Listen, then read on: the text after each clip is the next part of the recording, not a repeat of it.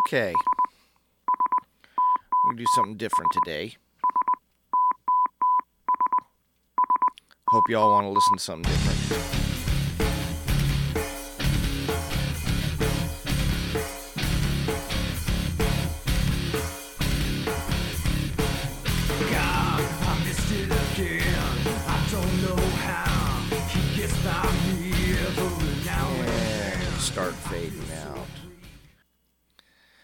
Okay, we're to. If you'll notice that the uh, theme music is uh, shorter today because we're to do something a little different. I'm trying to make this shorter podcast than my usual long winded self. Uh, I want to thank everybody, welcome everybody to uh, Thoughts from a Lawnmower. And I'd like to do something a little different today in this episode. I've been talking a lot of serious subjects, and I've been neglecting some of the fun subjects that I like to talk about. And of course, I like to talk about guitar. And um, let's get right into it. I uh, I'm a member of a couple of forums on uh, a couple of groups on Facebook and guitar oriented groups, and uh, most of them are appealing to beginners and intermediate players. There's a few advanced players on there, and there's generally uh, a lot of questions asked, and there are a lot of the same questions, and there's nothing wrong with that. And I don't want to belittle anybody. It's you know people are looking for information. They're, I remember when I started off as a guitar player, that uh, I was always looking for any bit of information that I could find, a magazine, even if I didn't understand it at first. You know, I would, uh, I would, you know, find a magazine article or uh, look up a book in the library or something, anything that I could to grab a hold of something. If it was a music theory book that didn't necessarily pertain to guitar, uh, just music theory in general, I would devour it, and I wouldn't understand about ninety percent of what I re- was reading, but I kept reading it, kept studying it because I knew eventually somewhere along the line it, the light would go off. Well, now in the age of the internet, you know, we have you know we have people who are starting to play, and they're asking questions of those of us you know we're a resource now those of us who've been playing a long time we're a resource and i think they should use it but uh, generally speaking there's these um, same questions pop up and i kind of want to take this time to kind of condense a couple of questions down they weren't necessarily asked of me they were just questions that were posed on these sites and since a lot of the questions have uh, similarities and themes i'm just going to kind of answer a general question. I'm gonna I'm gonna pose the question, uh, condensed, you know, from a lot of different ones, and I'm gonna try and answer it as concisely as I'm able to do it, and um, we'll see what uh, you guitar players out there think. And if you uh, if you have any comments, you can contact me at uh, axeman2415 at yahoo.com. That's axeman, A X E M A N 2415, all one word, at yahoo.com. No caps. Okay. And and when you put in the field responding to podcast or question, and if you have any questions for me that you would like me to answer, send them to me and I'll see what I can do. I'll kind of arrange it. doesn't even have to be about guitar, it can be about anything that I've talked about or anything that you might want my opinion on. At any rate, um, so here goes question number one, and this one I'm actually using this one word for word, but it's uh, and I can tell that it was written by somebody who doesn't speak English as their first language, but that's okay. So the question is, what should an intermediate guitar player be practicing to become outstanding? That's a pretty good question, and that's like I said, that that that kind of summarizes a lot of the questions that that a lot of beginners or intermediates kind of ask. They're looking they're looking to find that I hate to say it, but they're looking to find that magic potion, that that um, that magic pill that can all of a sudden make you great or outstanding. And to be honest with you, that's kind of a relative thing um, because there are a lot of really, really, really good guitar players out there that I don't particularly think are outstanding based on the music that they're playing. But when you get these guys by themselves or they're just framming or they're playing in a different musical context than their normal gig, you see that wow, these guys are really good. I didn't have any idea. As a matter of fact, um, I listened to a podcast uh, called No Guitar is Safe by uh, Guitar Player Magazine's uh, Jude Gold, who himself is a very, very good player. And he was interviewing, I can't remember the guy's name, but he was from Maroon 5. And I don't particularly like Maroon 5's music. But the guitar player that he was interviewing and talking to, they were talking about all sorts of musical concepts. And the guy can play. I mean, he can shred. He he is he was all over the neck. He was he was an outstanding player. Well, I would have never known that because it that playing doesn't really get shown in Maroon 5's music. So I'm not really interested. That's not to say that he can't play because he can. It's just to say that, that that music doesn't is not the vehicle for his playing. And there's a there's another guitar player who again whose name escapes me at the moment, but he plays for um, Robin Thicke and uh, Jude Gold also did an interview with him, and th- this guy can play. He is he is a monster guitar player, but the musical situation that he's in doesn't. That's not what pays the bills. His shredding is not what pays the bills. So we have to be careful when we when we talk about who's outstanding and who's not, because in reality, there are there are players out there. You can go on YouTube and you can see players. I've been playing for almost 40 years, and I can tell you that there are kids out there that have been playing for like five years, maybe, and they can blow me away. It's it's it's it's amazing and embarrassing all at the same time. So anyway, getting back to the question, uh, what should an intermediate guitar player be practicing on to become outstanding? Well, the short answer for me, I think, would be practice things that you can't do. I was reading an interview with uh, Jakey Lee uh, years ago, probably about 30 years ago, and he always, when he was talking about practicing, he always talked about working on things that he couldn't do. You know, he could he he apparently was gifted with the speed gene, so he could play fast. Playing fast wasn't was not really an issue but uh, there were things that he would work on that he just couldn't do. Like if it was a a country country guitar lick or a, a jazz standard or uh, maybe doing something. He was noted. He was well noted for using his thumb to fret on the fretboard, and uh, that's a very difficult maneuver. I've tried it. It's a very difficult maneuver, and uh, so he would try to play things that he really couldn't play. He would try to learn how to do things that he couldn't do. And so I guess that would be my answer to that question. You know, assuming that the word intermediate means that you have some level of skill, basic skill under your fingers, I would assume that's what intermediate means.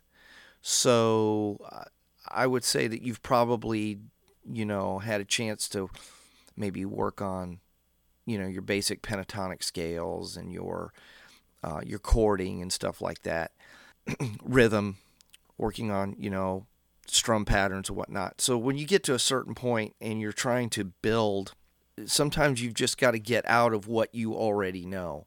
I'm a creature of habit, so when I practice, I tend to I tend to play the things that I know I'm good at, or at least that I'm competent at, because you feel like you've accomplished something. It's really difficult to try and do something new. One of the things that I tried to incorporate in my playing is string skipping. That's not something I normally do. And even when I practice it and I don't do it as well as I would like to, it forces my playing out of a certain zone. I have to look at the fretboard differently. Um, it forces me to utilize a different set of fingers or fingerings to to get what I'm trying to to go after. And there's a different sound between string skipping and say sweep picking. So, which also sweep picking is not my is not I'm not an expert at that either. And so I will sit down and I will work on that. But if I if I had to put my my finger, pardon the pun, on it, I would have to say that practicing the things that you can't do, find something a lick, and it doesn't have, it shouldn't be so far out of your your league that you just get discouraged, but you have to maybe try to practice something that you don't normally play naturally. You know, I, when I started out and I was playing the, the pentatonic scales, I could jam with somebody and I could play the basic pentatonic bends and stuff like that. And that got that got me to learn how to jam and learn how to do things on the fly. But your fingers won't go where you don't train them to go. And so I would I would just say like if you have a particular if you have a problem doing certain like say a jazz chord, let's say a 13th chord, you know, if you have a trouble fingering that, going from, say, a chord that you can play to something that's a little bit more complex, maybe what you should do is you should sit down and isolate your finger moves. Say, go from a C major 7th to a G 13th. Okay. Just not necessarily trying to uh, play play a song, although you could do that, but to try and play something that is, um, again, that you're having difficulty in to get because you'll always benefit from trying something new because it will translate to the rest of your technique. so that's what I would uh, that's my answer to that question. Always try to work on something that you can't do or that's not natural to your playing. Okay, question number 2. To read music or not read music for guitar players. Uh, well, I'm going to say straight off that I am not a good sight reader for standard sheet music. Uh, you the, the old joke applies that you know how to how do you get a guitar player to turn down? Just put sheet music in front of him. And uh, as much as it's embarrassing to say, it's true. I my advice, my my answer to that question is, you should read, and I am trying to learn how to read, but it is a different skill set.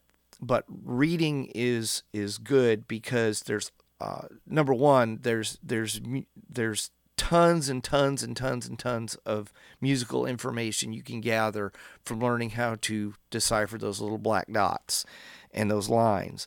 And I would I would call myself a decipherer. I, I to me they're kind of like um, hieroglyphics you know there are those who can kind of decipher what the meaning from the hieroglyphic and then there are those who can look at it and go, okay, yeah, I know what this ancient Egyptian text is saying. And that takes years and years and years of study and application. My advice is yeah, you should read. You should be able to read. And guitar is a hard instrument to read for, but it can be done. And so I would encourage and even even if you're not playing the guitar, guitar the the problem with the instrument and it's and it's a it's a it's a fairly uh, I won't say an unlimited instrument, but there's ver- there's millions and millions of things you can do to express yourself on the instrument. But I would tell you that reading sheet music, re- being able to read standard notation, is uh, beneficial because you uh, if you take horn players or piano players, when they read the music, they interpret the music as it's written. Okay, I mean, there's always going to be some personality in that, but I, what I mean is that the like, for example, horn players, you know, when they read a B flat, that they they have a fingering for B flat. Okay, and you know when they do a major scale or whatever, let's say B flat major, they they have a particular fingering and that's it. So they're not so worried about how their hands look. It's all about getting that note. It's it's it's all about that bird on the wire there trying to get that express that note. So with guitar players, we tend to fancy more our hands.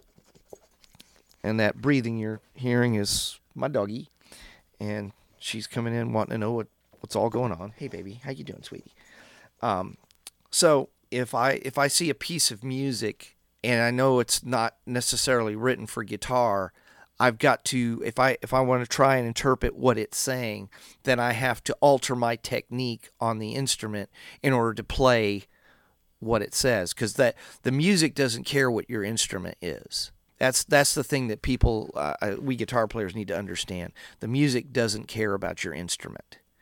Okay, the music is the music. I'll, I'll it's it's kind of like this. The if if if a painter paints the the picture, the the the the picture doesn't care what your paintbrush is. The picture does not care uh, what your color palette is. You're trying to get what it is that the vision that, that's in your head for that piece of music. So I would I would say yes, uh, you should. It, it it it can't hurt. I'll say this. Yes, there are guitar players out there that can't read a note of music. There's guitar players, and we're going to talk about this in just in the third question. But there are guitar players that don't know anything about really about music theory. They just play by ear, and they're wonderful players, and that's fine. But I think that they're the exception. I don't believe that they're the rule. I think that learning to read is going to help you with your overall musicianship. So uh, my answer is an affirmative. Learn to read. Okay. And question number three. Now this one was asked. I read this. I actually I I made I I posted an answer to this question and I kept it. And so I'm going to read you my answer. But the question is, should we learn music theory?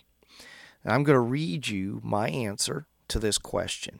And uh, here it goes. All right. So the question is Should we learn music theory? And my answer is I think a lot of people refuse to study music theory because it's hard. Either they have a mental block that keeps them from seeing the obvious patterns and functions, they get confused by the nomenclature, or they are simply too lazy. Now, there's plenty of artists who don't have any real working knowledge of theory and can play freely and without any detrimental effects to their skills. Those are the exceptions, not the rule. There are also those who are well versed in theory and really can't create good music on their own. They are also an exception. I think, by and large, and nobody wants to admit this, it's laziness. Learning any aspect of theory cannot hurt your playing. For me, theory has opened up possibilities and helped me understand why certain players' licks work, or why they are able to utilize chords in a certain manner. There is never a situation where more knowledge is detrimental. Truly, I've had to work hard on it, and I still have plenty to learn. But it is hard. It takes a lot of time to learn as well as apply. Yet, it is worthwhile because it allows me to communicate with musicians that play other instruments, piano players in particular. And theory has helped me to understand and appreciate other styles, even if I don't particularly enjoy those styles as I listen to them. now, I don't want to rephrase that. I think that was a pretty complete answer. But I'll just, uh, it is true that there are those who don't read a note, don't know anything about music theory, and they're wonderful players. And they're so expressive. As a matter of fact, they they kind of don't really know the things that you're quote unquote not supposed to do. And by the way, let me add to let me add something to that. Okay, I know there are people who ta- there are players who talk about they don't know the rules. You know, they they didn't know the, the the rules applied to them or whatever. Music theory is not a set of rules. Um, I read this and I thought this was somebody gave this answer and it was very concise, unlike me. But I thought this was true. Music theory is descriptive, not prescriptive. In other words, music theory describes the functions and the forms and all that, and it's very detailed, but it describes we the effects of what we do. It is not a set of laws that we cannot violate. Music theory is theory, but it has applications across the board. And so when these these guys talk about, well, you know, I don't I don't, you know, I break all the rules or I don't I don't know the rules. Well, in my view, you're kind of limiting yourself because you really don't know what you can do. Uh, for me, music theory has freed my mind to more possibilities. So I'm going to respectfully disagree with even those players who are so so good, so talented. I mean, they, they can pick up anything and, and just play, and they're amazing. Well, I guess I'm not blessed with that kind of talent, so I have to I have to acquire my skills a little differently. I'm not saying that they didn't work hard to get what they have. I'm sure they did. But I'm also certain that a lot of those guys do th- certain things because they know it works. They don't know why it works, they just know it works. I'll give you an example, and I love Dimebag Darrell's playing. I think Dimebag Darrell was a is a was a fantastic player, but he'll tell you I don't know the difference between a Mixolydian mode and a Minoxidilian scale, you know, as, as his term, and he's probably right. And I could I could see that when he's doing things, he's using his ear and his fingers know where to go, which is essentially it's essentially, you know, it's a great musical skill to have. However, when you know something works every time, you're going to do it every time.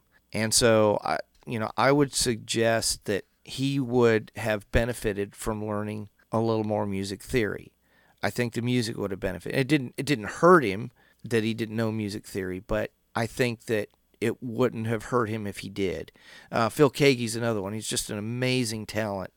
Love watching him play. Love listening to his music, and he's a guy who just seems to make up new rules. But the truth is, and he, he said himself, he really doesn't know music theory.